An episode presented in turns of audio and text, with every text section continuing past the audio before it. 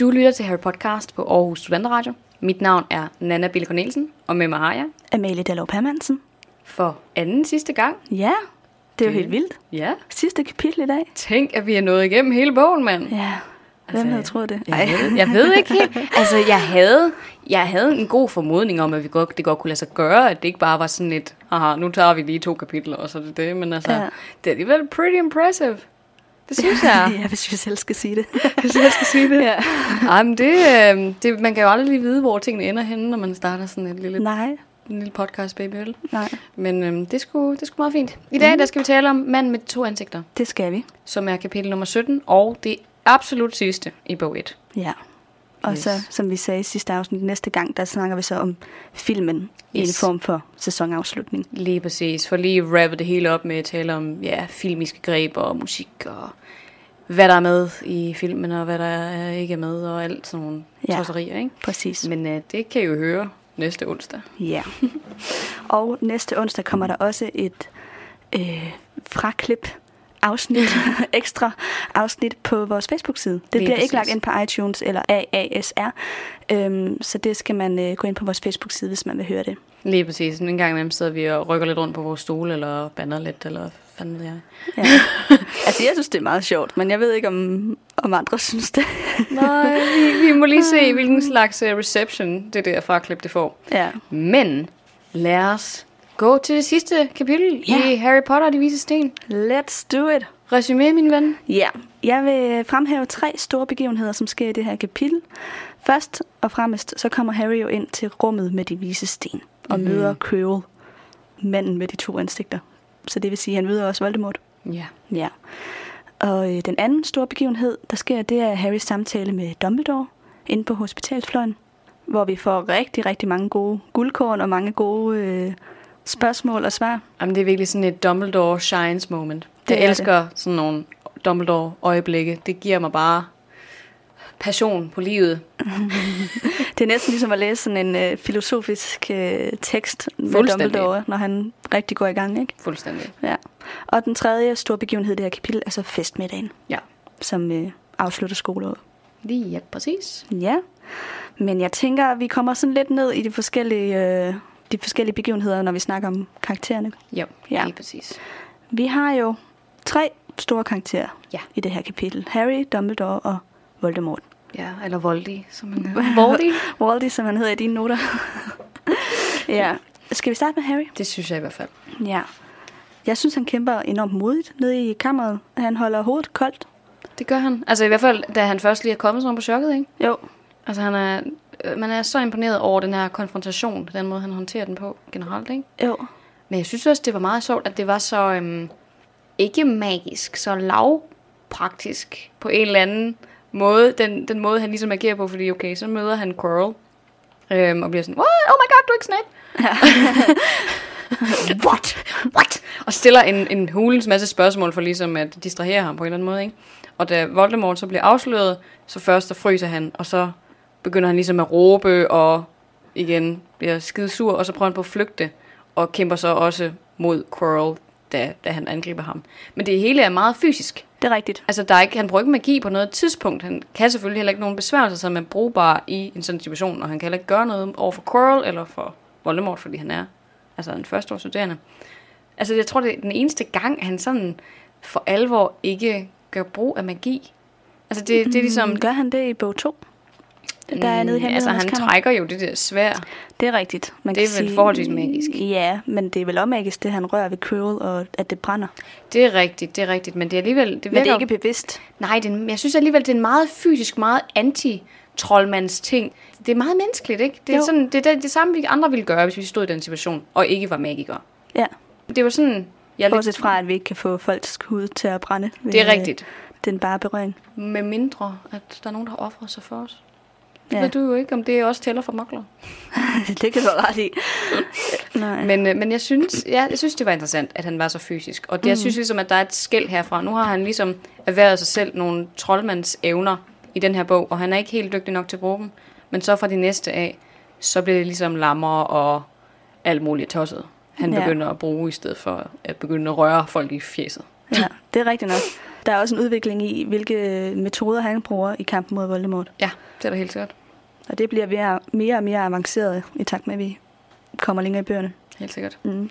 Men nej, altså, hvad der også var super interessant i det her kapitel, det er jo alt det her med, med alle de spørgsmål og svar, der bliver stillet. Ikke? Altså, han får jo også rigtig meget ud af Quirrell egentlig. Ja. Quirrell, han agerer lidt som sådan en James Bond-villain på en eller anden måde, og afslører bare sådan alt, hvad der er sket. Og man er sådan lidt, nah, er det helt klogt af dig? Men okay, you do you. Ja, det var meget...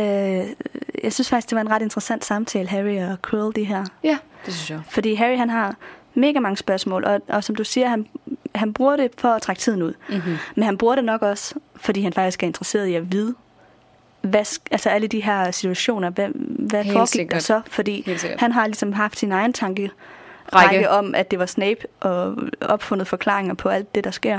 Mm-hmm. Og så finder han ud af, at der er intet af det her, jeg har troet, der er rigtigt. Så hvad filan er der så sket, ikke? Ja. Han har bare Øhm. set sig helt skævt ind på den her case. Ja, det har han nemlig.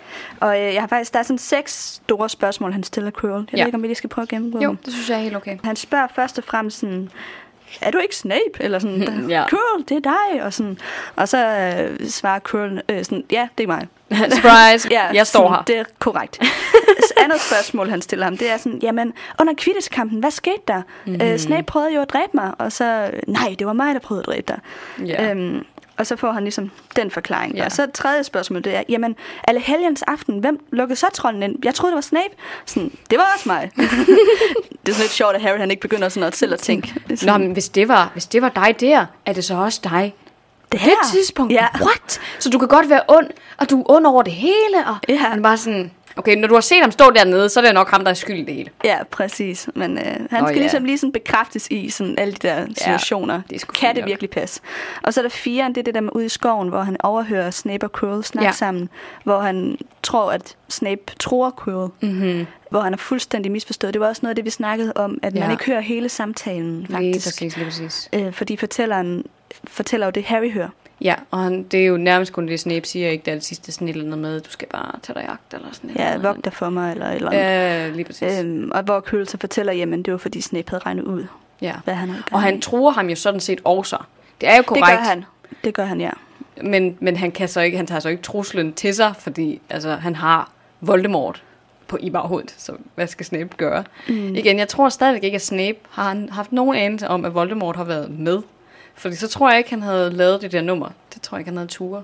Nej, det tror jeg heller ikke, men på den anden side er Snape jo, som vi også har snakket om, god til at være tankelæser. Det er rigtigt. Så kan vide, om ikke han alligevel har tænkt, at Quirrell i hvert fald på en eller anden måde havde noget med Voldemort at gøre. Jo, jo, jeg tror, han har tænkt, at han var hans håndlanger. Ja. Men jeg tror ikke, han har sådan opfanget, at... Nej, hvordan magien Nej, lige fungerede. præcis. At Voldemort ja. skulle være til stede på skolen, det tror jeg ikke. Altså, det ville bare være så vanvittigt. Ja. Og jeg er faktisk heller ikke overbevist om, om, Dumbledore vidste det heller. Jeg kan slet ikke sætte mig ind i den øh, tankerække, der så har ledt til, at han ville lade Harry gå derned, hvis han vidste, at Voldemort ville være der. ja. Jeg forestiller mig, at Dumbledore og Snape har tænkt, at Voldemort er ude i skoven. Ja, Den forbudte skov. det tror jeg også er At Quirrell realistisk. har taget Voldemort med ud, og så vil hente stenen fra skolen og ud Ja. til ham i skoven. Ja. Også fordi det der med enhjørningblodet og sådan noget, det sker jo ude i skoven. Det forestiller jeg mig, at de har tænkt. Ja, jeg synes også, det lyder mere realistisk, fordi det er fandme noget udsat en 11-årig for, at skulle stå ansigt til ansigt med den ondeste troldmand, der nogensinde har eksisteret. Ikke? Det gør man altså ikke bare lige. Øh, og jeg tror også, Snape han ville lige have sagt sådan til Dumbledore, hold up. Mhm. Mm. Altså, det kan godt være, at jeg ikke kan lide ham, men Voldemort? Ej vel. Altså, Ja. jeg, jeg, jeg tror i hvert fald, at Man han kunne ville... forestille sig, at Dumbledore bare har tænkt, at det var Quirrell, han skulle kæmpe Ja, imod. det tror jeg også. Det tror jeg er mest realistisk. Altså, det andet, det virker simpelthen for absurd selv for Dumbledore, Mm. to be honest. Men det er svært at vide. Vi ved det jo ikke. Det er Nej. spekulationer, det her. Det er spekulationer, og vi får nok heller ikke nogen svar på det. Nej. Så er der lige nummer fem punkt, som han spørger Quirrell om, og det er, jamen Snape hader jo mig. Så hvis det ikke er... Altså, sådan, det, det, han kan ikke få det til at passe. Nej. Men hvorfor skulle Snape så hade mig? Ja, hvad er pointen så? Ja, hvor at, øh, Quirrell, jeg tror det er Quirrell, der siger Det er noget om, at det er, jamen det var noget med din far eller et eller andet. Ja, han siger, at din far kunne ikke øh, fordrage, eller ham og, ham og din far kunne ikke fordrage hinanden, fordi de gik øh, på skole sammen. Det er vist det eneste, han siger, Ja, tror og jeg. så uddyber Dumbledore det så senere. lige Ikke? præcis, lige præcis. Og så er der det sidste spørgsmål, som er, jamen hvem snakkede du så med ved biblioteket? Ja, Og så er det, det bliver afsløret. så tager han turbanen af, Ja. og så ser vi Voldemort. creepy face. Ja. Jamen, det er bare... Jamen, det er jo bare en virkelig klam scene. Altså, når man sådan forestiller sig den der turban. Også der, hvor han sådan står tæt på Quirrell, hvor han så kan mærke, der kommer en mærkelig lugt. Mm. Og man er bare sådan... Øh. ja. Og det virker bare mærkeligt på et eller andet punkt, at der skulle være en mærkelig lugt. Det er jo sjæle, der er fusioneret sammen. Det kan være, at han er ved at gå i forrådelse simpelthen. Altså, Quirrell. Ja, jeg har også tænkt over sådan, kan jeg vide, hvordan han har taget bad? Med Voldemort bagpå, eller sådan...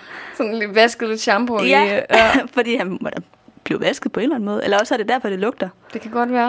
Det kan godt være. Altså, han altså, simpelthen ikke har fået vasket sit hoved i al den tid. Ja, det kan godt være, at han bare har beholdt den der turban på, for ligesom at, at være sådan, jeg kan simpelthen ikke overskue Voldemort lige nu. Ja. Lad os bare lige... jeg kan ikke lige forestille Jo. den situation? Og så har Voldemort måske hørt det, og så været sådan, øh, det der, det dropper du bare lige nu. Ja. Altså, jeg tror heller ikke, Voldemort går super meget op i hygiejne. Nej, det tror jeg heller ikke. I øh, filmene, der har han i hvert fald sådan tit ret sorte negle. Og sådan Han har jo heller ikke nogen øh, kropsbehøring, så det kan han Nej, måske være lidt ligeglad med. Men han må have faktisk vasket sig under armhulerne. Altså, ja, Quirrell? Ja. Ja, jamen, det tror jeg også. Jeg tænker bare, at han har vasket sig fra halsen og ned. Ja, det tror jeg også. også altså igen, han er jo også skaldet, så det er sådan lidt. Nå jo, men altså ansigtet skal jo også vaskes indimellem. Det er rigtigt. Det kan være, at han bare lige har sådan puttet lidt vand i hovedet, og så Ja. tænkt, Nå, det har, Dom, eller det har Voldemort nok ikke brug for. Ja. Eller sådan stået sådan bagfra og puttet lidt vand i hovedet på Voldemort. Den der situation. Det er altså virkelig, virkelig sjovt at forestille sig. Ja, men det er jo, altså, der må jo være nogle praktikaliteter. Ja. Ikke? Altså, der, der, det skal jo have fungeret på en eller anden måde i et år. ja.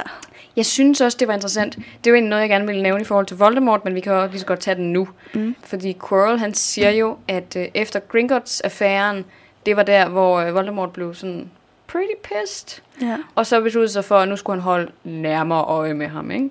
Og det må jo så være der, som vi også har snakket om før, at det er der, hvor han bliver en del af Quirrell, fusionerer mm. sig sammen med ham.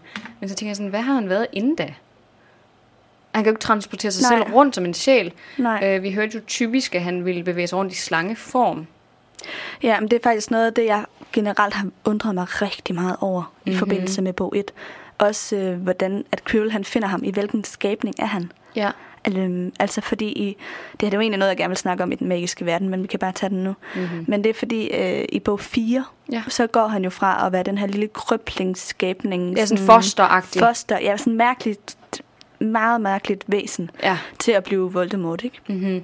Og jeg tænker lidt, kan vide, om det er den lille skabning, han har fundet. Det tror jeg ikke engang Nej. Faktisk. Fordi han siger også, altså jeg kan ikke få en fysisk form, medmindre der er noget andet, der giver mig lov til at bo i dets krop.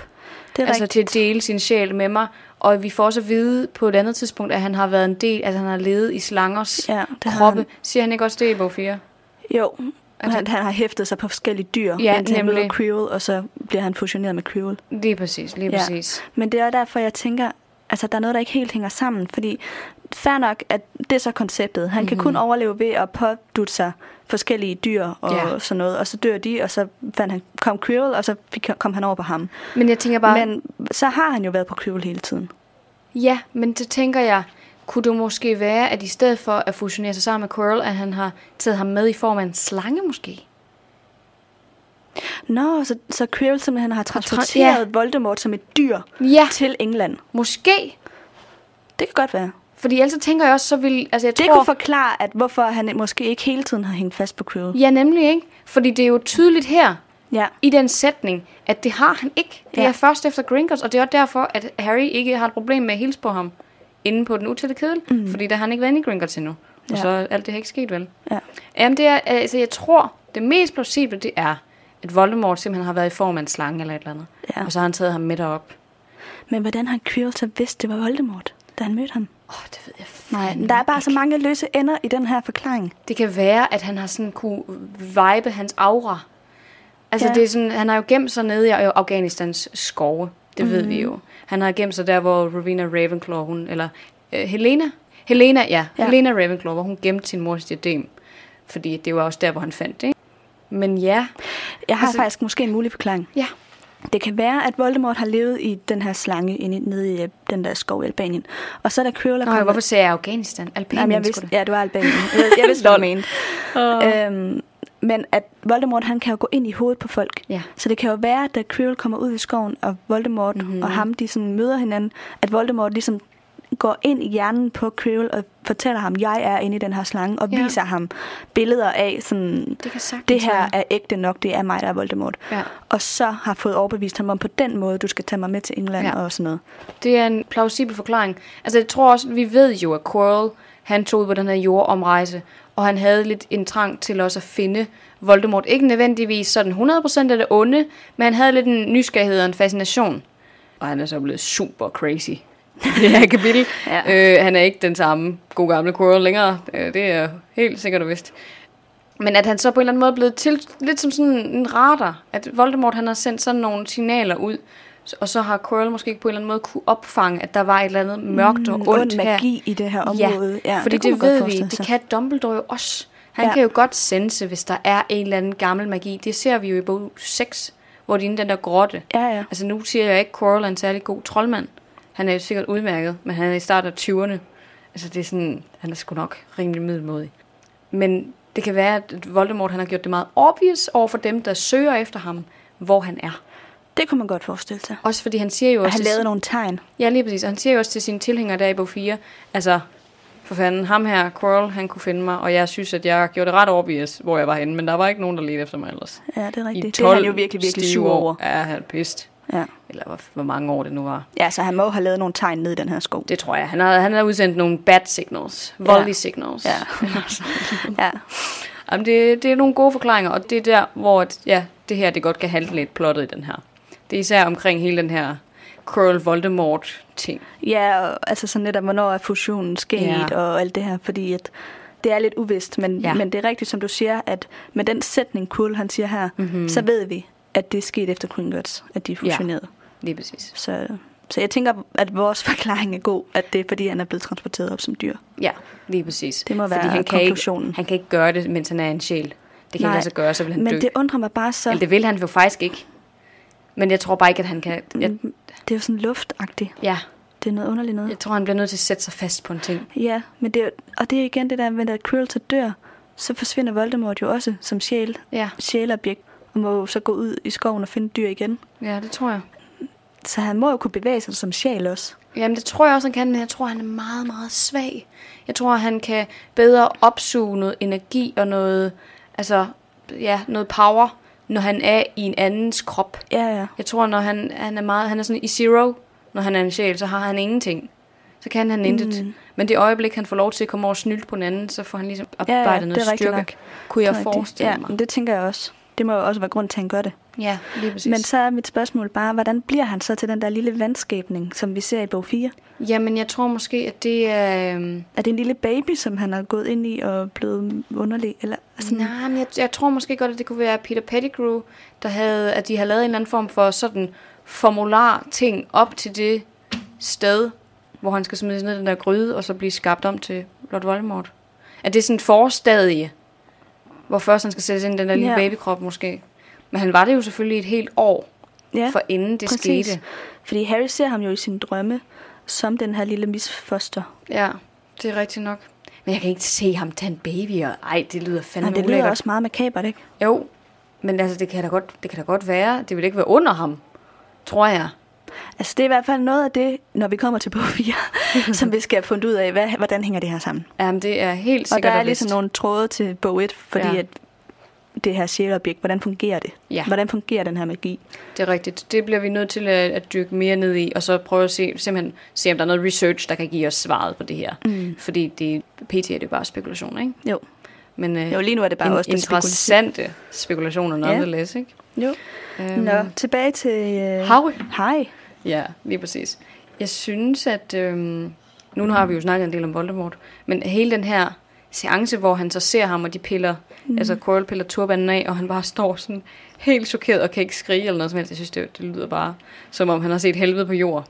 Jeg vil gerne lige Det har prøve... han jo næsten også, sige. Ja, talt. Jeg vil egentlig gerne lige læse det op. Harry ville gerne skrige, men han kunne ikke få en lyd over sine læber. Hvor Quirrells baghoved skulle have været, var der i stedet et ansigt. Det mest frygtindgydende og uhyggelige ansigt, Harry nogensinde havde set. Det var hvidt som en kalket mur med glødende røde øjne og dødning i næsebor. Harry Potter, viskede Creepy. Det lyder så sygt klamt. Ja. Det der ulækre ansigt bag på baghovedet, sådan kalket som en, en mur. Det var sjovt til, Ja. altså sjov beskrivelse.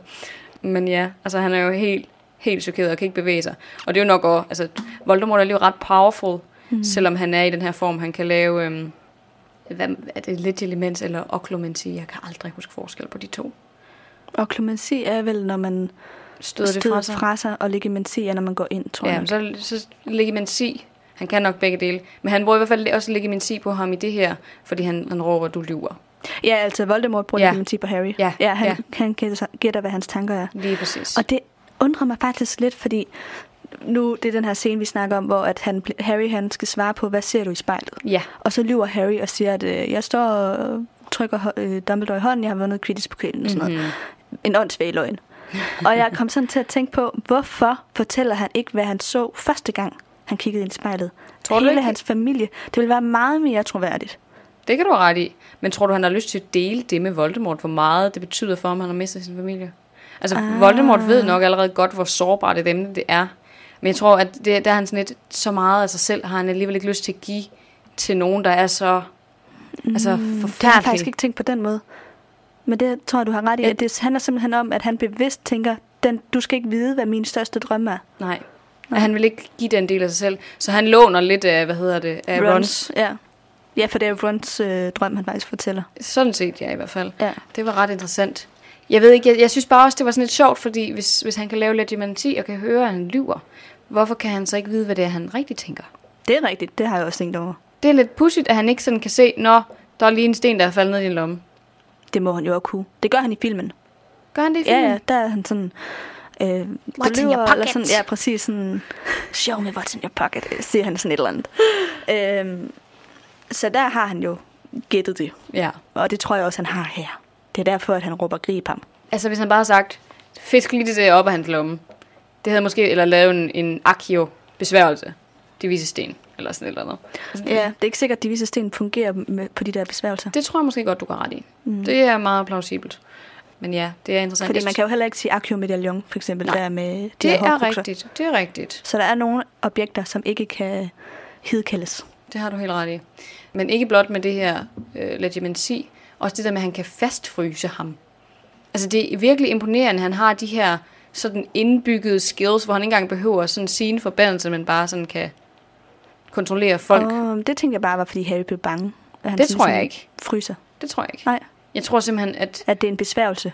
ja, altså det gør han jo generelt ud i løbet af bøgerne en del gange, synes jeg. Gør han ikke det? Voldemort? Altså fryser sin øh, Jamen, modstander. altså, jeg sådan simpelthen stopper dem i deres tracks. Gør han ikke også det ved Harry senere? Eller er det bare mig, der synes det? Åh, det har jeg ikke tænkt over, at det var noget, han gjorde sådan. Det tror jeg godt, han kan, at han simpelthen kan sådan tage kontrol over folks krop. Og så... Jo, jo, det kan han godt, men det er jo det der med at gå ind i hovedet på dem. Ja, ja, men jeg mener ikke på den måde. Men at han simpelthen, simpelthen kan beslutte sig for, nu rører du dig ikke. Altså, så er det jo ved hjælp, hjælp af den der besværgelse, der hedder... Øh, åh, den der, en af de der tre Ja. tortur dræber, og så er der den sidste, hvad nu den hedder. ja, jeg ved godt, hvad du mener. Det er lige meget. meget. Åh.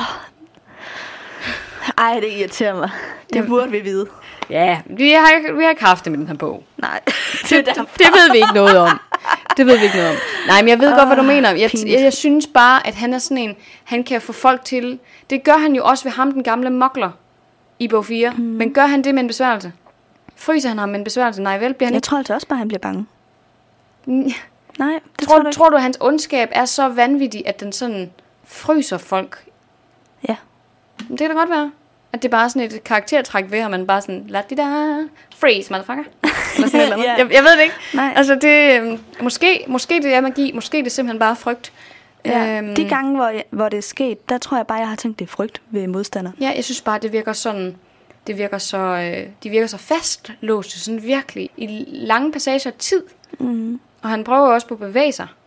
Harry for- prøvede at gå et skridt baglæns, men hans ben ville stadig... Ja, okay. Det kan godt være det. Altså, grund til, at jeg tænker det, det er fordi, okay, det er en mærkelig sammenligning, men når for eksempel man bliver udsat for et overgreb, Ja. så kan det, så har jeg læst det, så kan der være tre reaktioner. Man kan kæmpe imod, Mm. man kan prøve at flygte, og man kan fryse. Ja. Og øh, sidst nævnte ting sker desværre ved ret mange ofre, at de for eksempel ved, ved et old- voldtægtsforsøg, Mhm. at så fryser man. Og det kan bagefter også føre til, sådan, at man er sådan, har svært ved at bevise, at man reelt er blevet Ja, voldtaget. fordi man har ikke sagt der ja er eller nej. Nej, men du har også, altså du er frosset, så der er måske ikke samme voldsmærker Mm. på dig, Ja. som hvis du havde kæmpet imod. ja, det er selvfølgelig rigtigt. Ja, og det sker ved ret mange, fordi man simpelthen bliver så bange, at man mister fuldstændig øh, Kontrollen over sin kontrollen over sin krop. Man fryser bare. Ja, okay. Det kan godt være. Ja, det, det er lidt interessant. Jeg, ved ikke, jeg tænkte bare som en del af hans magi, fordi nu, når han i forvejen har hele den her ting med legimenti, så kunne det være, at han også havde nogle flere sådan Mm. typiske Voldemort skills. Han er jo også en af de eneste i bøgerne, som kan flyve. Ham og Snape, Det er rigtigt. Altså, han har jo noget magi, som ingen andre har. lige præcis. Så det kan jo godt være, at du har ret i, at det er det. Men øh, Måske. vi ved det ikke. Jeg ved det ikke helt. Men øh, jeg synes i hvert fald, det var interessant. Mm. Nonetheless. Jeg synes bare, det var så fedt også det her med, at så begynder han ligesom at snakke om, hvordan hans forældre, de, ville, øh, de tikkede om barmhjertighed. Og så trigger det ligesom Harry til at, at råbe løgner af ham, ikke? Og være sådan, Jo. nu skal du ikke komme her. Og det var sådan sjovt, ikke? Det viser også meget om Harrys personlighed. Han har sådan nogle trigger points, Mm. som man bare ikke skal gå ind i, fordi så flyner han fuldstændig. Ja, det er rigtigt nok. Og det- han har det redder ham jo. nogle, nogle øh, punkter, hvor han bliver mega bred, Mm-hmm. hvis folk de siger noget. Ikke? Det har vi jo også selv. Selvfølgelig. Det har alle mennesker sådan nogle triggers. Ja.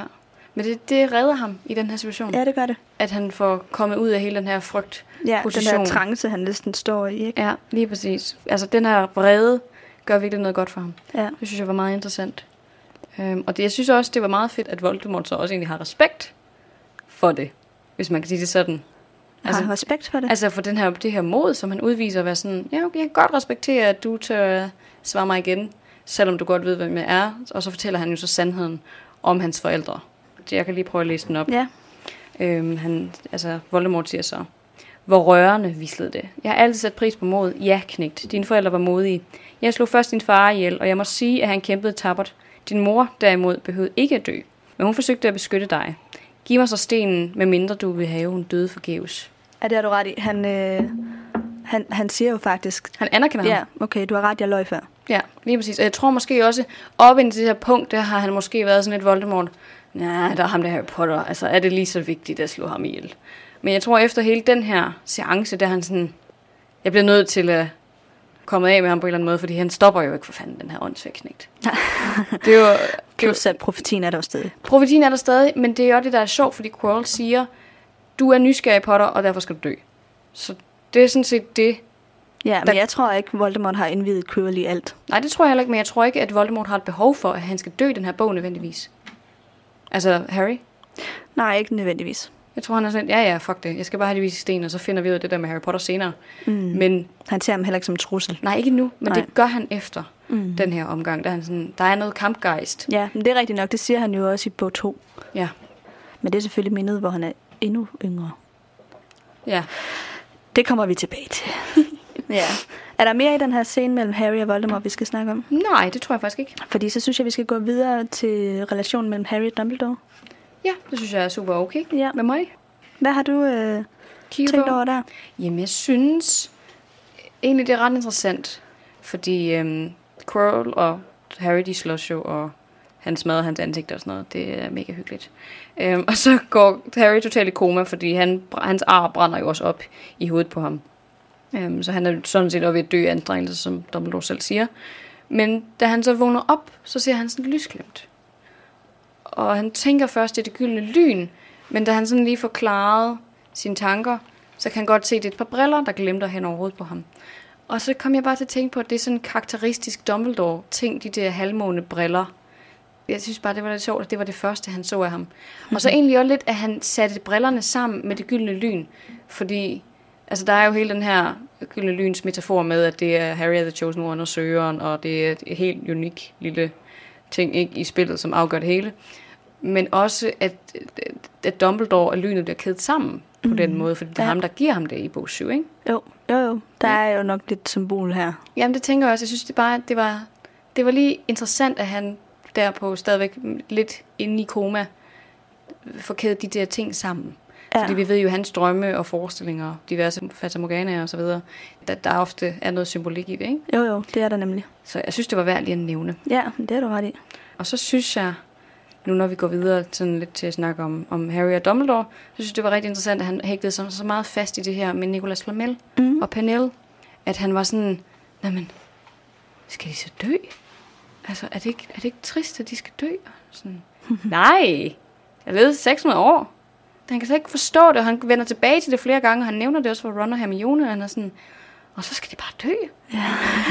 jeg, jeg synes bare sådan hele den der hans tilgang til det her med døden for, for gamle mennesker. Det kan, er stadig som et lille barn. han kan slet ikke forstå det, og hans egen forældre er døde og sådan noget, men han, var, han har sådan en helt mærkelig, eller en helt barnlig, er måske bedre ord, tilgang til, Ja. til det her aspekt af livet, ikke? Jo. jo, fordi som barn, så er døden jo det værste. Ja. der kan ske. Lige præcis. Uanset hvor gammel man er. Lige præcis. Og det, øh, altså det er jo ikke for at sige, at det ikke er sørgeligt, når der er en på 100, der dør, men det er ikke lige så sørgeligt, som Nej. hvis det er en på 20, vel? Overhovedet ikke, overhovedet ikke. Og især når, når de her mennesker er igen over 600 år gamle. Altså, Ja. det, det er sjovt, han ikke kan forestille sig, at de skulle have levet deres liv fuldt ud på så mange planer i den mm. tid. Dumbledore er jo ekstremt gammel. Han er jo, han bliver jo over 100, øh, 116, er det ikke det? Mm, jo. Og det er jo også vanvittigt gammelt. Det er det, og han er jo også klar til at dø. Lige præcis. Men Harry, han kan slet ikke. Nej. Han har det altid sådan med døden. Han har det meget svært med, når folk de skal forlade verden, ikke? Jo, øhm, det er ret interessant. Ja, det synes jeg. Og det er egentlig ikke noget, han bliver bedre til, hvis jeg skal være helt ærlig. nej, han har et meget anstrengt forhold til døden ja. Gennem det hele. Det er selvfølgelig meget forståeligt, at der, hvor han selv skal dø, han er også bange, ikke? Men, Jo.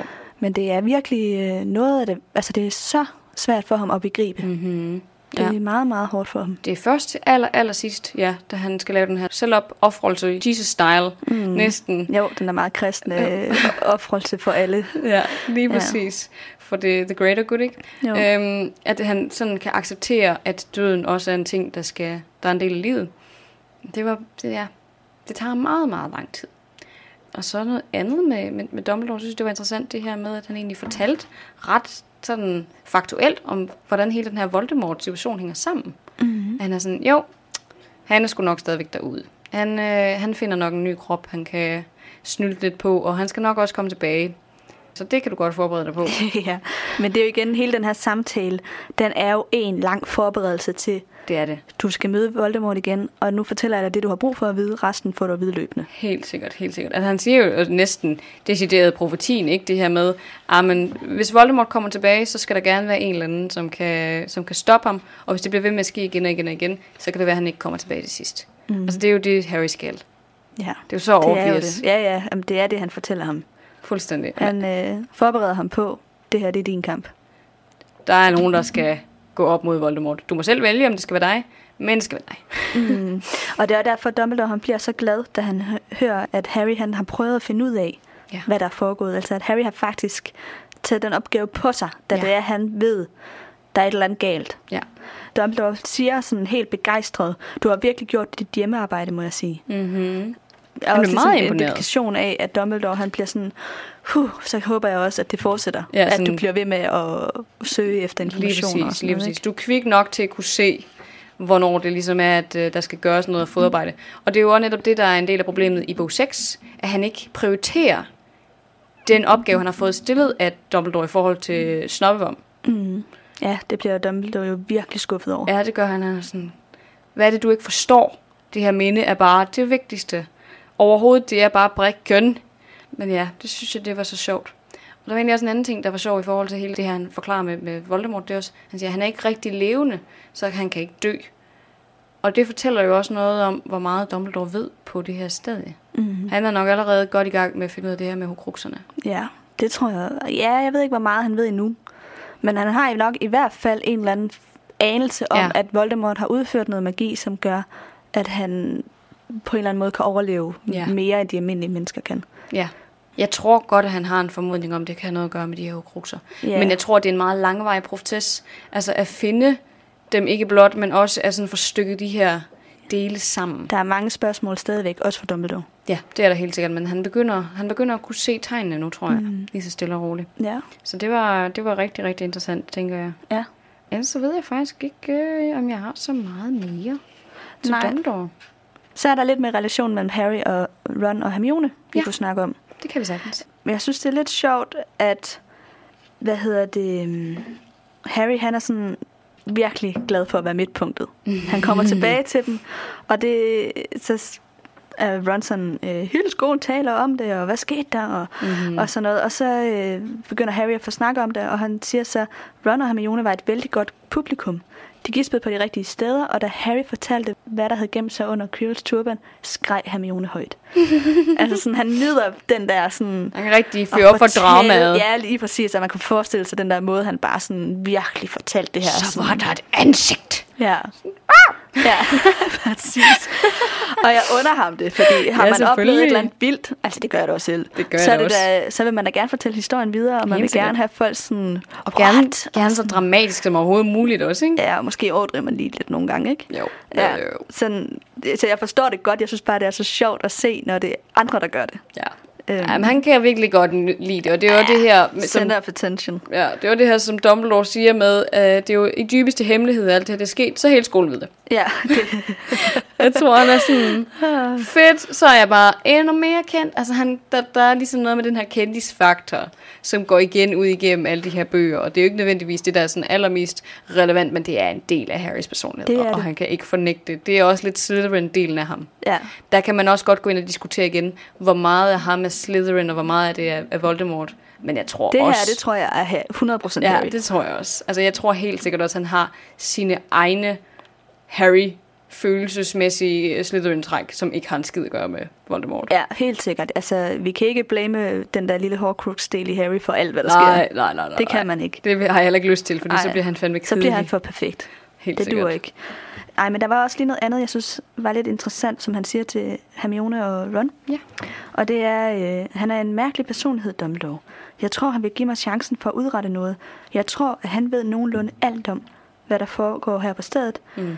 Jeg er sikker på, at han forventede præcis, hvad vi ville gøre, og i stedet for at bremse det hele, gav han os, hvad vi skulle bruge for at kunne gennemføre det. Mm-hmm. Og det er jo lige præcis spot on. Altså, Ja. det er, hvad der er sket. Men både og. Fordi han siger det her med, at han vil give ham en chance for at udrette noget. Og det tror jeg ikke er tilfældet. Jeg Tror jeg tror ikke, det er, fordi han vil have ham til at gå ned og lege helt. Altså, måske er der også lidt noget confidence building, men jeg tror 100% det har mere at gøre med rent pragmatisk at forberede ham. Mm. Altså, fordi Harry, han oversætter til, han vil have mig til at shine for en hele skolen. Men det er det ikke. Det Nej, har ikke det skid at nok. gøre med, at han skal ud og være sådan midtpunktet. Det har noget at gøre med, at der er en større kamp, som han skal tage senere. Ja. Så han har ret i, at Dumbledore, han... har lagt de her øh, clues ud, eller Helt hvad hedder sikkert. det, spor ud Ja. undervejs, Ja. som gjorde, at de kunne komme videre. Lige præcis, men han misforstår, hvorfor. Altså, fordi, Det er rigtigt. Han taler ud fra sit eget synspunkt, fordi Lige da han præcis. starter på skolen, det har vi også snakket om, så er han sådan, ah, har jeg fortjent at være her, mm-hmm. og sådan Mhm. noget. Og så tænker han, okay, det har jeg nu. Ja, jeg har gjort mig fortjent nu. Ja. Men det er jo også lidt det, øhm, vi vender tilbage til, som Snape også siger til Dumbledore i bog 7, tror jeg, i et minde, at så du behandler ham bare som sådan en eller anden slagtegris, der skal føres frem foran ja, slagteren. Ikke? Og det er jo også lidt det, der gøres. Det er ikke med Harrys bedste på en eller anden måde i mente, at det her gøres. Det er ikke for, at han kan være en held. Det er fordi, at han skal ofre sig. Desværre, men det er jo, det er jo sandheden. Ja. Altså, der er også noget kærlighed indbygget i det her, men det er stadigvæk med den viden om, at han skal preppes. 100 procent. Så no shine. 100 procent. Og jeg tror også, det er derfor, at Dumbledore siger det her, med at sandheden er nogle gange hård. Ja, ja, det tror jeg helt sikkert også. Og så er jeg også, igen, som vi også snakkede om før, jeg er sgu ikke sikker på, at han ville have sendt ham ned, hvis han vidste, at Voldemort var der. Det Nej, synes jeg alligevel er for groft Jeg ved det ikke. som 11-årig. Det synes jeg vil være... Jeg ved godt, han er en, han er en pussy mand, Dumbledore, men det virker alligevel for absurd. Ja, jeg, har, jeg ved ikke, hvad jeg skal svare, fordi på den ene side, ja, så er jeg enig med dig, men på den anden side, så, Når man ser på hans historie, ja, så tror jeg skis med, at Dumbledore, han er klar til at ofre ham når som helst næsten. virkelig. Ja, Også allerede nu. ja det tror jeg. Ja, okay. Han er jo også tæt på at dø. Ja. Altså, altså Altså, det er ikke, fordi Dumbledore ønsker det. nej, Tværtimod, han er jo glad for Harry. selvfølgelig. Men øhm, Men han ved jo også godt, hvis han døde på det her tidspunkt, så ville de ikke kunne stoppe Voldemort. Nej, Jeg tror, han ved, at han skal ofres på det rigtige tidspunkt. ja, det er rigtigt. Altså, så det er sådan, Det hvis... er rigtigt. Jeg ved ikke helt, Og jeg jeg synes, synes det er bare, der er sådan nogle tegn på undervejs, hvor at, altså for eksempel også, at de skal til eftersidning ude i den forbudte skov, altså, hvor man tænker, For. Øh, det er ikke så sikkert at sende Nej, fire elever med det er rigtigt. Hagrid ud i Men igen, de skoven. går ikke så, det giver ikke så mange fucks for sådan børnesikkerhed, sådan in Nej, general. men det er derfor, jeg tænker, at vide om... Ja, jeg ved ikke, hvad Dumbledore har tænkt. Nej, det ved jeg sgu ikke. Nej. Skal vi hoppe lidt videre? Ja, Nicely. Vi kunne snakke lidt om, om Voldemort, hvis der er noget, som vi ikke decideret allerede har nævnt. ja, det er der faktisk noget, jeg synes er lidt interessant. Ja. Og det er, at Quirrell, han kalder ham ikke for øh, mørket herre. Nej. Senere, når at Voldemort genopstår sådan rigtigt, Mhm. mm. og at han får alle de her dødskadister omkring sig, så kalder de ham konsekvent for mørket herre. Ja. Fordi det er det mest respektfulde over for Voldemort. Mm. Men Quirrell, han kalder ham... Han kalder ham ved navn. Han kalder ham også herre på et tidspunkt, men Han ikke en mørket herre. herre. Men han siger til Harry, da jeg havde Voldemort ved min side. Mm.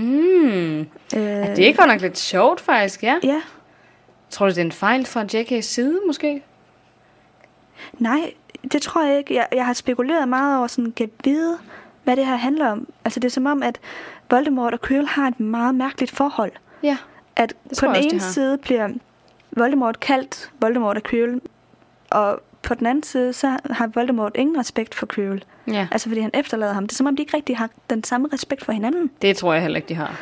Jeg kan simpelthen ikke finde ud af, hvad Quirrell, han tænker. Nej. Altså, jeg tror, han er så pisserædselslagen. Men jeg tror ikke nødvendigvis, han er tiltrukket på samme måde af det der mørke, som dødsgardisterne er. Jeg tror, han er, han er blevet luret ind i det der. Og han har nok haft nogle dårlige intentioner igen, da det var, han ledte efter øh, Voldemort. Men han er, ja, han er blevet fanget i det der net. Og nu er han så blevet ond og afskyelig. Fordi han har delt sin krop med, med Voldemort, så det kan jo ikke overraske nogen, og han har fået ham til at gøre nogle ting, som fordærver ham. Men jeg tror, han er Ja. så pisse bange for ham. Ja, det tror jeg, han er. Men jeg kan ikke lade være med at tænke over, om det er det her med, at de fusionerede til en, der Er gør, det sådan, at at, sjælen? ja, og at Quirrell så derfor føler, at han godt kan tillade sig at kalde ham for Voldemort. Jamen, det kan godt være, det er det. Altså, det giver god mening i hvert fald, at de har et, et tættere bånd på en eller anden måde, i hvert fald fra Quirrells standpunkt, fordi at de simpelthen deler krop. Ja, men at Voldemort bare ikke ser det på samme måde. Nå, nej, selvfølgelig, han er Men han siger ikke noget til, at han kalder ham ved navn, Nej, det, fordi han skal bruge ham. Ja, det kan godt være. Det er en meget, meget positiv ting. Ja, det har du faktisk ret i. Der er egentlig, nu når vi taler om det her med, med Quirrell og, og, og Voldemort, så synes jeg også, at det var, øh, det var meget interessant, hele den her ting med spejlet. Fordi Dumbledore forklarer jo, du kan kun få stenen, hvis du ønsker at finde den, men ikke bruge den. Okay, det er jo Quirrell, der kigger ind i spejlet. Og han siger, jeg ser mig selv give stenen til min herre. Så han vil jo ikke bruge den. Mm. Så jeg har tænkt sådan, okay, hvad handler det her så om? Hvorfor er det, han ikke kan få den ud så? Enten så lyver han, og så ser han ham selv få stenen, og så selv bruge den, eller også er det fordi, at de er i den samme sjæl. Og at, at det er derfor, han ikke kan få den der sten, fordi at Voldemorts ønsker blandt sammen med hans egne. Måske. Ja. Altså, fordi jeg var sådan lidt... Så Ellers burde han kunne godt få- kunne få ja, den lige jo. præcis. Så ja, det er rigtigt. Så der må være et eller andet i ja. den her øh, relation, der gør, at han ikke kan få den. Lige præcis, fordi jeg tænker også, okay, hvis det så er fordi, at han ser præcis det, han siger, at han giver stenen til Voldemort, med den viden om, at Voldemort vil bruge den, at det så er det, der er problemet. Okay, men Harry gør jo det samme. Mm. Altså han ser jo sig selv få stenen, så han kan give den til, Vol- altså, til, til Dumbledore, så han kan give den videre til Nicolas Flamel, som så kan bruge den, ikke? Det er det samme Ja, i en eller anden udstrækning, at det er rigtigt. de, Ja, så der må være en af de to forklaringer. Ja, det tror jeg. Jeg synes i hvert fald, det var meget, meget mærkeligt. Men jeg tænkte også, hvis Quirrell lyver og vil bruge den på sig selv, så burde Voldemort bare vide det. Ja, Altså, så kan han jo... det er rigtigt. Så derfor må det faktisk være sidste mulighed, at det er fordi, at de hænger sammen lige nu. Ja, det tror jeg. Og den del af Voldemort, der hænger på Quirrell, gør, at han kan ikke få den ud. Lige præcis. Så det blokerer simpelthen. Og det betyder jo så også, at de ikke på noget tidspunkt vil kunne få den der skide sten ud af spejlet, fordi at Ja, ja. de ikke, hvad kan man kalde det, rene nok i deres tanker Ja, til ville kunne få den ud, ikke? jo. Så igen, så kommer vi til det der spørgsmål, der hedder, var det fuldstændig pointless, at de her børn skulle ned? Jamen, det var det jo. Ja. Så tænker jeg bare, at vi hopper videre til Dumbledore som den sidste. Ja. Yes. Jeg tænkte det her, nu har vi jo snakket lidt om samtalen allerede, men det er nummer to samtale, han har med Harry, er det ikke det? Jo. Ja. Det er ikke så tit, de får one-on-one time. Men jeg synes, at der kom nogle interessante afsløringer ud her. Mm-hmm. Blandt andet så fortæller han jo det her om øh, hans, hans mors evige kærlighed. At det var årsagen til, at Quirrell ikke kunne røre ham. Og så siger han det her med, Det er ikke et ar, ikke et synligt mærke. Hvilket så kommer lidt i modsætning til, præcis, altså til det, som Voldemort har gjort mod Harry, ikke? som så har givet give ham et decideret ar. Mm. Altså han har mærket ham med vold, hvor hans mor har mærket ham med kærlighed. Og den her diktomi mellem, at, at det ene det var indeni, og det andet det var udenpå, var meget interessant. Ikke? Jo, det er det også. Det synes jeg. Men jeg havde faktisk forestillet mig, da jeg læste det her, spørger han ikke om arret? Gør han ikke det på et tidspunkt? Fordi det gør han ikke i det her. Nej, men det tror jeg er en filmting.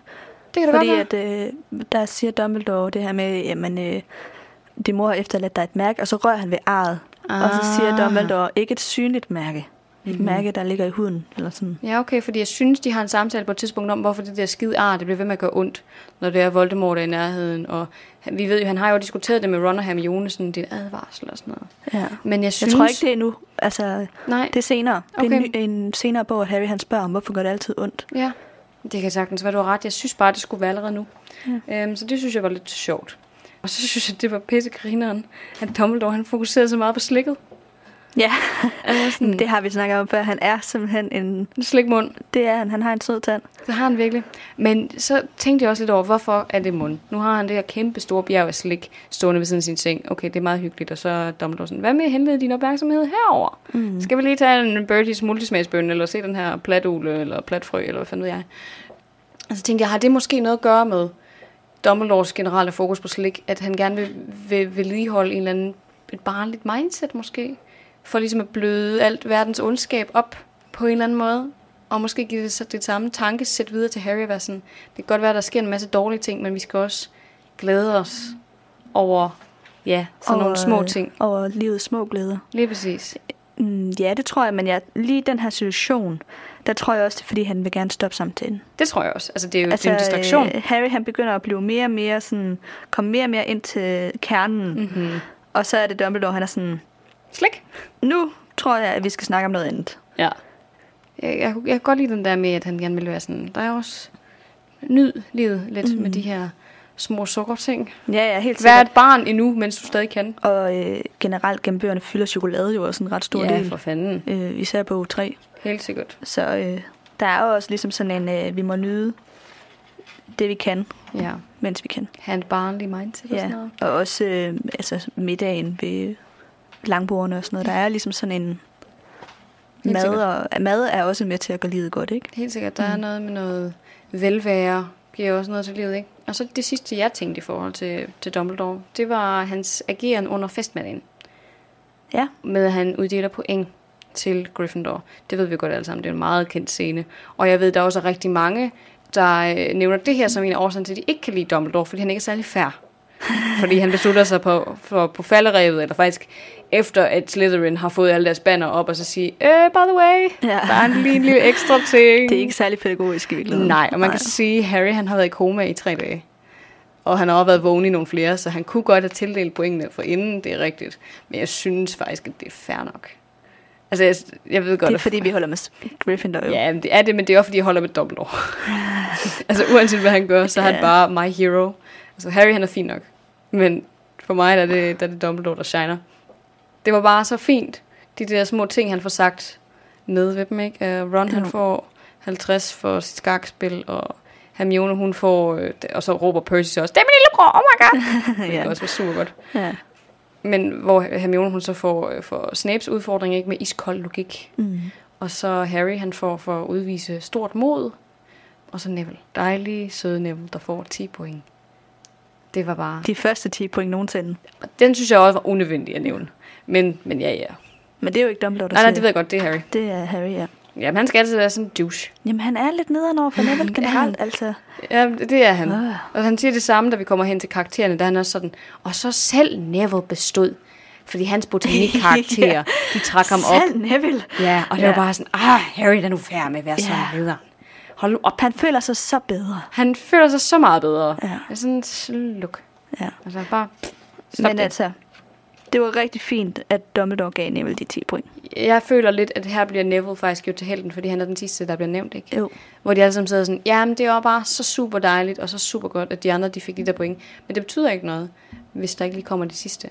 Og han så har det her enorme mod til at stå op mod sine venner, det vinder det hele for dem, ikke? Mm. Jeg synes, det var meget dejligt. Og så får Neville lige lov til shine. Mm. Det synes jeg var en rigtig Ja, god Det slutning det, på det bogen. er det også. Det er en rigtig, rigtig fin måde at runde den af Ja. på. Ja. På Hogwarts, ja. Det, det synes jeg. Og han er virkelig sådan lidt the unsung hero, Neville, synes jeg. Mm. Ja, ja. Altså, det er jo også hele den her ting med profetien, at det kunne være ham, der havde været Harry. Ja, Men ja, han er bare sød. ja. Lille mus. Det han, Ja.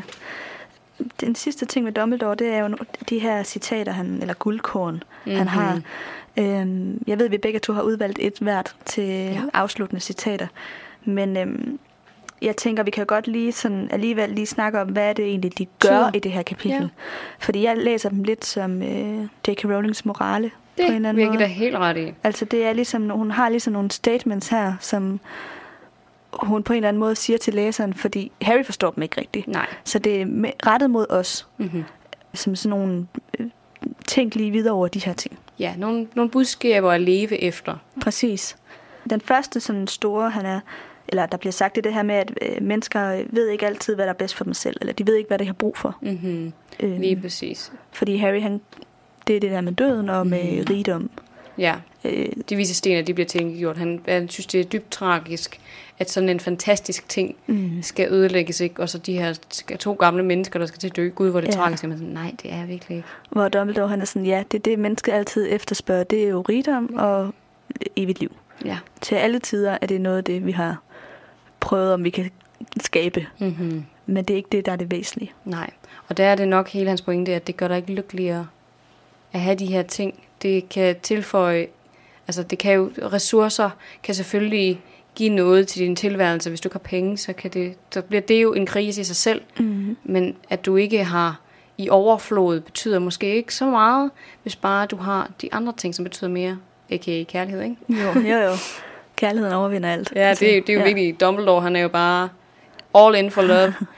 Ja, det er han. Dr. Love. Dr. Love, ja. Ja. Altså, det er jo meget obvious, hvad han mener med det. Det er bare, at det, det er en fin morale lige at Ja, få sagt til Det læseren. synes jeg er helt korrekt. Ja.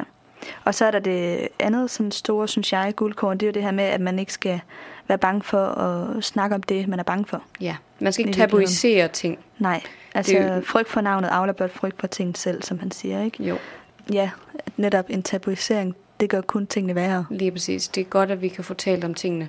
Om det så er Voldemort, eller om det er, det ved jeg sgu ikke, kvindelige hygiejneprodukter, eller sådan noget. Hvad fanden ved jeg? Ja, ja. Krig i lande, eller terror, Eller, eller døden. Altså, Døden, ja. At man, også at man kan joke med ting. Jeg Ja. synes, det er så vigtigt, at man kan lave jokes med ting. Også om ting, der nogle gange er svære, ikke? Altså, hvis man ikke kan det, så får man et issue. Det synes jeg virkelig. Ja. Og så det sidste, han sådan, synes jeg, som er hans store guldkorn, det er det her med sandheden. Han siger, at den skal man have respekt for. Ja, det er rigtigt. Det er ikke altid bare en nem ting, som man bare lige kan kaste ud fra højre og så sige, Nå ja, men det, sandheden, det kan vi alle sammen bruge lidt godt af i gang imellem. Man må Ja. godt, man skal omgås den, ja, med omhu og være mm. lidt varsom med, hvordan man bruger den. Det er nemlig helt korrekt. Og måske er øh, det rigtige ikke altid at fortælle folk, hvad der er sandt. Nej, Som i det her tilfælde med Harry, ikke? Lige præcis, lige præcis. Der blev jo helt klart gemt nogle, nogle ting, især omkring Snape og hans øh, holdning til Harrys far, Ja. som bliver gemt til bog 7, for, øh, ud af respekt for Snape selvfølgelig. Ja, men også øh, sandheden om, at Harry han på et eller andet tidspunkt skal dø. Det er rigtigt. Det er ikke sikkert, at Dumbledore ikke- tænker på det lige nu. Nej, det gør han jo nok. Men det er jo ikke, fordi Harry stiller det spørgsmål. Nej, nej. Jeg Ikke tror endnu. mere, at det er en refleksion fra Dumbledores side om, at Jeg kunne have fortalt dig om profetien nu, men jeg vælger ikke at ja, nogle gange er det bedste ikke at fortælle sandheden. Ja, det tror jeg er rigtigt. Mm. Det tror jeg helt rigtigt. Skal vi så glide lidt og elegant over i den magiske verden? Ja, Vi har jo kommet vidt, vidt omkring i Det den må her omgang. det må man sige. Og øh, ja, jeg, jeg har faktisk ikke så meget til den magiske verden, fordi jeg synes rigtig meget af det, der øh, foregår Nævnes, ja. i det her kapitel, det er jo sådan ligesom en, en wrap-up, Mm-hmm. hvad skal man sige, en opsamling på hele bogen. Så rigtig mange rigtigt. af de magiske fænomener, der foregår, det har vi allerede snakket om. Ja, Mirror of Erised og de vise sten og alle de her forskellige ting, det har vi været omkring. Præcis. Så det er faktisk ikke, fordi der er så meget, der er super relevant. Nej. egentlig. Jeg har en lille notits, som Ja. jeg gerne lige vil nævne. Det er der, hvor Harry vågner op lige efter øh, sit koma, og Dumbledore så siger, ja, øh, Fred og George Weasley, de øh, forsøgte forresten at sende dig et toiletsæde, Ja. som vi snakkede om i, øh, i Hogwarts Express kapitlet, hvor de joker om det til deres mor. Ja. Og jeg tror faktisk også, vi nævner det, at de sender det faktisk. Men jeg synes bare, det er så pissegriner. Det er det det også. er bare så fedt så gjort. blev den lige øh, sådan... Finish it up, ikke? Jo, På præcis. Sådan, de står ved, hvad de siger ja. på en eller anden måde. Lige præcis. Full circle. Ja. Så fik lige sendt det. Altså, det kommer så ikke hen til ham, fordi Madame Pomfrey synes, det er for Mm. uhygienisk. Og det er klogt tænkt godt, at der er Ja, nogen, der har sådan Godt, hovedet der er nogen, der har... øh, på rette sted. Ja, og sådan... Har Tænker så lidt om. hygiejnen. Ja, for fanden. Men det, øh, det, Ja. det synes jeg bare var skide sjovt. Ja. En anden ting, der sker i det her kapitel, det er jo, at uh, Hagrid han giver Harry den her afskedsgave. Det er Eller rigtigt. ikke afskedsgave, men sådan en Den her mindebog. mindebog. Ja, det er jo en gave, han giver ham, fordi Fotobog. at han har været udsat for de her ting. Og Harry, øh, hvad hedder det, Hagrid han fortæller så, at han har sendt Uler. post rundt til alle mulige gamle skoleelever, som gik der på samtid med Harrys Mm. forældre, for at høre om de her billeder. Ja. Og de har, havde de så sendt tilbage, og han har lavet den her rigtig fine bog. Mm-hmm. Og det synes jeg bare var dejligt. Det er det også. Og den vender Harry jo også tilbage til en del gange i løbet af bøgerne og filmene, og sidder og ja, får ligesom Trøst gennem ja, den, lige ja. præcis. Og også oparbejdet lidt forhold til sine forældre, fordi han Ja. kan endelig få sat ansigter på, ikke? Præcis. Han har jo set dem i Mirror of Erised, men det er jo måske en lidt tundere måde, det her. At kunne mindes, Ja. men uden at skulle se dem på så levende en måde, Mm. som Mirror of Erised er, ikke? Ja, det er virkelig en små gifts næsten, Ja, der, ja. der kører her. Det er helt rigtigt. Grund til, at jeg synes, det var så smukt, det er også fordi, jeg synes, det er så øh, sigende for Hagrid. Mm-hmm. Altså selvom han nogle gange fremstår som den her klodsede person, og øh, lidt for drukne og Mm. små alkoholiske. Ja, det fik vi lige understreget en gang det fik til. vi her, også lige understreget her, at han siger, åh, jeg drikker aldrig igen. Ja, det passer så ikke. Nej, det passer ikke helt, men altså, han er, han er, han er angerfuld Ja, over, at han, sikkert. øh, Meget skamfuld over Ja, hele det er den han her godt nok. seance. og at det er, fordi han har været fuld. Ja. Ja. At han er kommet til at afsløre Ja, hemmeligheden om Fluffy. Ja. Men, øhm, men ja, anyway, altså jeg synes bare, at det var rigtig fint, at han lige giver Harry den her bog for ligesom at sige, det kan godt være, at jeg er fjols nogle gange, Mhm. mm-hmm. men jeg har forståelse for, hvad det vigtige for dig er, og Ja. ja. det er din familie. Helt sikkert. Han Og har det- virkelig hjertet på rette sted. Det har han nemlig. Han ønsker alt det bedste i, øh, i Harrys liv. Det gør han virkelig. Og jeg tror også, at han er en af de vigtigste personer. Det ved vi jo godt. Han er en af de Mhm. vigtigste personer. Men han er ligesom hans prime carer på en eller anden Ja, person. primær omsorgsperson. Fuldstændig. Ja, Og det er bare så dejligt. ja. Altså, han er en klods. I ny og næ, men han, han gør sit bedste. Og det er det Mhm. vigtigste. Det, skal man, det er jo det, man forventer af en forælder. At de ikke er perfekte, men at de forsøger. ja. At de forsøger at gøre det bedste, de nu kan. Ikke? Og det Jo. gør han på sin egen klunde måde. ja. Han er bare dejlig. Ja. Hagrid. Og så får vi at vide, at de ikke må bruge magi uden for skolen. Ja, det er korrekt. Og det var faktisk faktisk ret stor betydning i næste bog. Det er nemlig I starten af rigtigt. næste bog. Så der var også lige sådan en lille Droppy. hint til noget, måske, ja. der kommer til at ske. Men der kom jeg egentlig også til at tænke på en ting. Han siger jo det her til allersidst med, haha, han skal hygge sig rigtigt med Dudley, fordi de ved jo ikke, at man ikke må bruge magi på skolen. Men det passer ikke. Fordi Petunia ved det godt. Ja. Så det kan han godt, egentlig godt glemme. Jeg ved ikke, det siger hun vel egentlig ikke engang til Vernon og Dudley, før Nej, egentlig ret sent, gør hun vel? det kan være, hun har glemt det. Det kan godt være, hun bare sådan har besluttet sig for, at alt hun Eller ved om Hogwarts, det, ja, har hun pakket væk. ud. Det kan jo være, hun tænker, om det kan være, at reglerne er blevet ændret eller et eller andet. ja, Altså, lige præcis. hvad ved jeg? Men jeg synes, det var sådan lidt sjovt, fordi altså, hun, hun er jo normalt ikke en, der gider finde sig i sådan noget der. Og slet ikke, at hendes søn bliver mobbet mm. af Harry. Nej, nej, slet ikke Harry. Eller drillet, eller hvad man skal kalde det. Ja. Øhm, men ja, det var bare lidt pudsigt. Kan vi Ja. hoppe videre til tema, morgen? ja. Ej, jeg har faktisk lige en lille peek. Sådan, det er ikke en pointe, det er bare en sjov kommentar, som Det- jeg gerne vil sig øh, det. nævne. Vi har jo ikke gennemgået så meget med Ron i det her kapitel, Nej. men han har bare en virkelig sjov joke. Og det er, øh, at øh, de snakker om, at de, ah, vi bestod alle vores eksamener og sådan noget, Mhm. det er godt. Og så siger Harry selv, Goyle, der var så dum, som han var led, øh, bestod. og så siger Ron, det var en skam, men man kunne ikke forlange alt her i livet. det det synes jeg bare er så grineren. Men det er bare ting med Ron, ikke? Han jeg har bare de bedste jokes. Ja, altså udover. Fred og George, ikke? altså de, de er mest sådan på pranks, ja. men Ron, hvis han ikke havde været en troldmand, så havde han været en stand-up komiker. ja, det tror jeg også. Ja. Det kunne bare være så sygt grineren. Ja. Han er pisse sjov. ja. Så tema. Ugens tema. Ugens tema. Og det er jo simpelthen noget så simpelt som spørgsmål og svar. Ja. må man sige. Ikke? Altså, nogle spørgsmål og nogle svar nogle på andre ting. Præcis. Nok mest af alt spørgsmål. Forfærdeligt mange spørgsmål. Ja, Harry han får virkelig stillet mange. Og han, han får også svar på det. I hvert fald Mhm. mm-hmm. til det, han stiller til Quirrell, der får han jo... Der får han svar på det hele. Ja, lige præcis. Og egentlig også ved, ved Voldemort med det her med hans forældre. Og han er sådan, det Ja. ja. bliver da også besvaret. I hvert fald af Voldemort selv, ikke? Øh, egentlig fordi han stiller ham nogle spørgsmål. Gør han det? Det er måske mere konstateringer. Ja, det tror jeg også. Ja. Men, men han får ligesom sat nogle ting på plads Mm. i hele den her seance. Det er egentlig mest situationen med Dumbledore, som Ja. ikke helt får totalt Derfor forløsning. har han også mange spørgsmål, men han får måske ikke helt alle svar. Nej, lige præcis. For nogen svar. Jeg elsker det her, hvor at han, øhm, hvor han spørger Dumbledore om det her med, øh, vil du ikke fortælle mig sandheden? Og så, øh, så siger han, men jeg skal nok besvare dine spørgsmål, medmindre jeg har en meget god grund til det. I så tilfælde beder jeg dig om at tilgive mig. Jeg lover dig, jeg ikke vil lyve. Og så spørger han ham om det her, hvorfor vil Voldemort dog slå mig ihjel? Og så siger Dumbledore, desværre, det første spørgsmål, du stiller mig, kan jeg ikke besvare. det bare var sådan. Selvfølgelig starter han med det allersværeste. Men øh, ja, det er bare typisk Harry. Ja.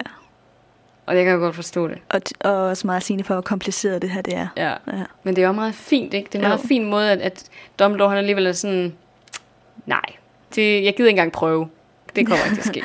Nej, Det venter vi, det gemmer vi til. Ja. Men ellers så skulle han jo have fået svar på profetien her. det er rigtigt. Principielt. Principielt, ja. Mm. Ja. Fri leg for sidste gang. Ja, Jeg tænker en øh, afrunding på bog 1. ja det er jeg Skal helt vi ikke på. prøve lige sådan at wrap it up? Wrap it up. Hvad ja. har vi lært?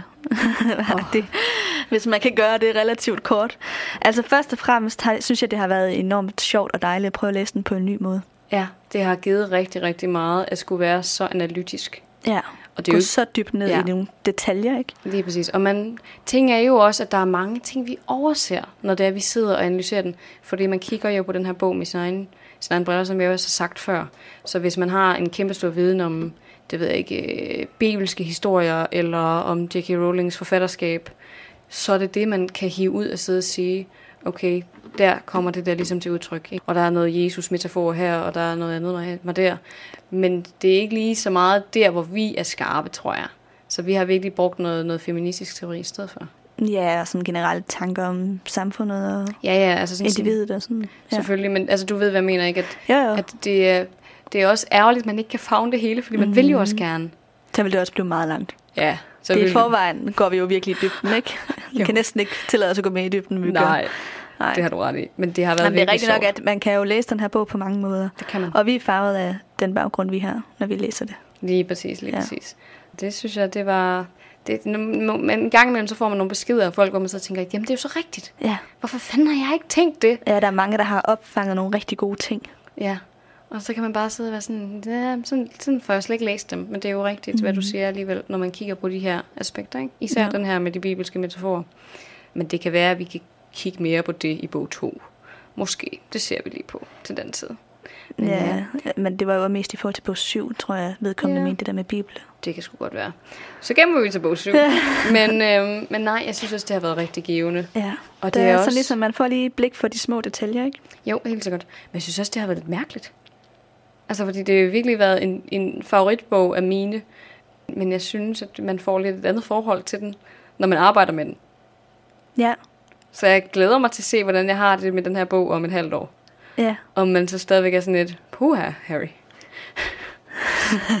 Nå, altså, forstår ja, du godt, hvad jeg jo, mener? Jo, altså sådan har det ødelagt øh, ens fornøjelse ja. ved at læse dem. Det, Det, det, tror jeg ikke. Nej, det tror jeg heller ikke. Men det har Øhm, været spændende, synes jeg. Det synes jeg virkelig også. Mm, og jeg jeg, glæder mig også til bog 2. det gør jeg også. Der er der, også ligesom nogle der kommer nogle nye andre ting, vi skal Ja. diskutere også, ikke? Jo, vi kan måske godt tease lidt for, at vi har bestemt os for at lave lidt ny- nye segmenter. Ja, det har vi. Og prøve for lige at friste det hele lidt op, så vi ikke bare sidder og gør det samme igen og igen og igen. Lige præcis. Det er både kedeligt at høre på, men det er også kedeligt for os. Ja.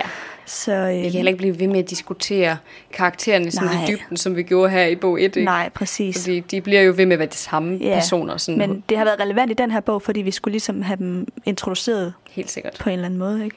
Helt og sikkert. få lagt basis for, hvem er de. Det er Men øh, i næste sæson, der tror jeg i hvert fald, at vi laver et segment, der hedder ond magi, eller mørk magi, eller sådan noget. Lige præcis. og Måske noget meta. Og lidt mere, me- ja, måske et afsnit har vi også snakket om, øh, eller et segment, som kunne være sådan noget, hvad er moralen i kapitlet, eller Ja. sådan, hvad, Hvad er intentionen hvad er bag her? intentionen? Måske. Ja. Vi er videreudviklere i hvert fald på den. Ja, vi er heller ikke helt fastlåst det endnu, så øh, hvis Nej. der er nogen, der har nogle idéer til et godt segment, så skriv endelig ind. ja. Så kan det være, at vi overvejer det. Ja. Øhm, Men jeg tænker lige, at vi skal slutte af med at være lidt meta på den her bog. Det synes jeg også, vi skal. Sådan overordnet. Hvad har vi lært om bog 1? Først og fremmest, kærligheden overvinder alt. Ja, Det er ligesom øh, det er jo også Dumbledores slogan. Dumbledores slogan, ja.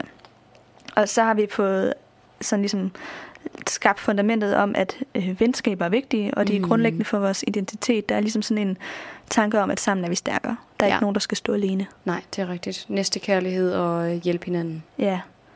Det, at Harry finder Ron og Hermione, det er så vigtigt. Lige præcis. Det er jo igen tilbage til skakbrikkerne, ikke? Jo. At, at han Vi kan, kan noget i- forskelligt. Vi kan noget forskelligt, og vi er bedst, når vi er sammen. Ja. Så er der hele det her øh, aspekt med, at handlingen foregår på en skole, mm. som et, indikerer, at viden og lærdom er vigtigt. Mm. Og det er vigtige kvaliteter. Men derudover er mod og venskab så også vigtigt. Ja. Så der er ligesom sådan nogle grundlæggende, hvad kan man sige, øhm, idealer, eller sådan Mhm. øh, værdier, Ja. som J.K. Rowling hun har, hvor af at lærdom også er en af dem. Mm. Det er hun. Jeg mener også, hun selv ser, sig- altså har baseret Hermione lidt på sin egen karakter. Præcis. Altså, så, eller i hvert fald sig selv som, som ung. Um, så det kan jo ikke rigtig overraske nogen, Mm. vel? Det er også en- spændende med sådan det her kostskoleagtige miljø, hvor de så er i syv år. Altså, det er en Mm. meget britisk ting. Det er det. Ja. Meget interessant. Det er Ja. ikke så tit, man læser bøger, der bare sådan hovedsageligt foregår på skoler. Egentlig. Nej, det er rigtigt. Så er der øh, også ligesom en, en anden mm, morale, og det er det her med, at man ikke skal drage for hastige konklusioner, Mm-hmm. som trioen jo gør med Snape. Ja. Don't judge a book on its cover. Præcis. Eller by its cover. Ja, lige præcis. Det får vi ligesom fastlagt. Og Men de lærer ikke noget af det. ikke endnu, nej. Ikke nu. Først til sidst, Men faktisk. det er ligesom bare en ting, som går igen, både i forhold til, altså, at de misforstår Snape, men det er jo også sådan hele troldmandssamfundets misforståelse af øh, varulve og Ja. vampyrer, hvad ved jeg. Altså sådan alle de her Mhm. skæbner, som bliver øh, Marginaliseret. marginaliseret, ja, fordi at de er anderledes. ja, det er, Det er også rigtigt. tydeligt, at J.K. Rowling hun har sådan en, vi skal bekæmpe racisme, vi skal bekæmpe marginalisering, vi skal... Ja, det er rigtigt. Hun går Ja. meget ind for, at øh, minoriteter skal føle sig en del af, af helheden, ikke? og at der ikke skal skældnes. Det ser vi også i forhold til Hermiones lille venture med Spew, eller far. Ja, FAR, Ja, Ja. præcis. Foreningen for Alfers Rettigheder. Jamen Ja. lige præcis, det er en vigtig, vigtig moral Ja, for er Rowling. meget aktivistisk faktisk også. Men det er jo selvfølgelig ikke kommet så meget til udtryk i den her endnu, fordi at vores trio er jo heller ikke sådan særlig... Altså, De er ikke så gamle endnu. Nej, de skal lige have åbnet øjnene op for nogle af de uretfærdigheder, der eksisterer mm. i Mhm. verden. Ja. Og så den sidste morale, som vi også har været inde på, det er det her med, at rigdom og evigt liv, det fører ikke nødvendigvis til lykke. Ja. Der er hele det her spørgsmål om, hvad er lykke, Mm-hmm. øhm, som vi har rigtigt. snakket også om. Og der synes jeg faktisk egentlig godt, at vi kan lede den hen til øh, drømmespejlet. Mm. Mirror præcis, ja. Og igen, at i sidste ende, så er det, det er måske, re, hvad kan man kalde det? Idealet, det er drømmen om familie. Og, og jeg tænker godt, man kan inkludere venner i den her familieting, ikke? At man, at man har nogen, der betyder noget for en. Ja, Det er det, det det er jo ikke nødvendigvis familie, men bare, at man har mennesker omkring sig, Ja, som er... Altså igen, det er også det, jeg mener med, med at, at det her kan venner også inkluderes. Altså, venner kan også være familie, man selv vælger. Mm. Ja, ja. på en eller anden måde. Og det er jo det, Harry han har gjort. Han har jo tilvalgt uh, Ron og Hermione, han har tilvalgt Mrs. Weasley, han har tilvalgt Hagrid som sin nye familie. Så de bliver hans familie, Mm. på en eller anden måde i hvert fald. Ikke? Jo.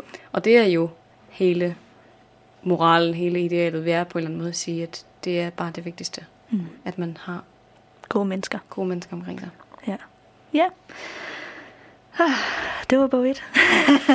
Ja, Vi vender tilbage efter sommerferien med Det- bog 2, men det er øh, jo helt vildt. allerede næste uge, der snakker vi jo som sagt om filmen, så vi er ikke helt færdige nu. Nej, det er vi ikke. I får lige et lille skud mere af os en sidste gang, inden vi går på sommerferie. Og så, øh, så skal der ske store ting. Så prøver vi på at løse tingene med praktik og Ja, alle de her det ting. finder vi ud af. Det skal finder nok gå. Og vi giver jo updates Ja. på diverse sager. ja, men øh, det kan være, at vi skal slutte af med denne uges citater. Ja, det vi synes har jeg. jo faktisk valgt et hver. Det har vi Normalt normalt. har vi kun et, men øh, Der er bare så mange gode. der var så mange gode. Der var så mange guldkorn. Det er der helt sikkert. Vil du starte? Det vil jeg da gerne. Jeg tror måske, at jeg vil, jeg vil tage den med øh, de vise sten, faktisk. Ja. Når alt kommer til alt, er døden blot endnu en stor opdagelsesrejse, hvis man har det rette sindelag. I virkeligheden var de vise sten slet ikke så pragtfuld. Så mange penge og så langt et liv, man ønsker sig. De to ting, mennesker altid vil sætte højst. Problemet med mennesker er bare, at de har en dum tilbøjelighed til at vælge, altid vælge, hvad der er værst for dem selv. Det var et godt citat af Dumbledore. Ja. Og jeg slutter af med et andet godt citat af Dumbledore, og det er sandheden, Dumbledore sukkede. Den er en smuk og frygtelig ting, og bør derfor behandles med stor forsigtighed. Just præcis. Ja. Jamen, Jamen, øh, øh, giv os fem stjerner på iTunes, hvis I ikke allerede har gjort det. ja, skriv os en anmeldelse ja. og Ja, bliv da endelig ved Det med bliver vi glade for. Altså høre episoderne hen over sommerferien. Det håber vi da, at der er nogle af dem i hvert fald, I kan holde ud og høre en gang til. Ja. øhm, Det kan man i hvert fald gøre, hvis man savner os. helt sikkert. De bliver i hvert fald liggende på iTunes. Det gør de. Men øh, skal vi sige tak for den her gang så? Ja, og lidt med igen næste uge, hvor vi Hvor vi har runder det helt af. Hvor vi runder det helt af. Ja, Ja. lige præcis. Tak for i dag. Tak for det, Amalie.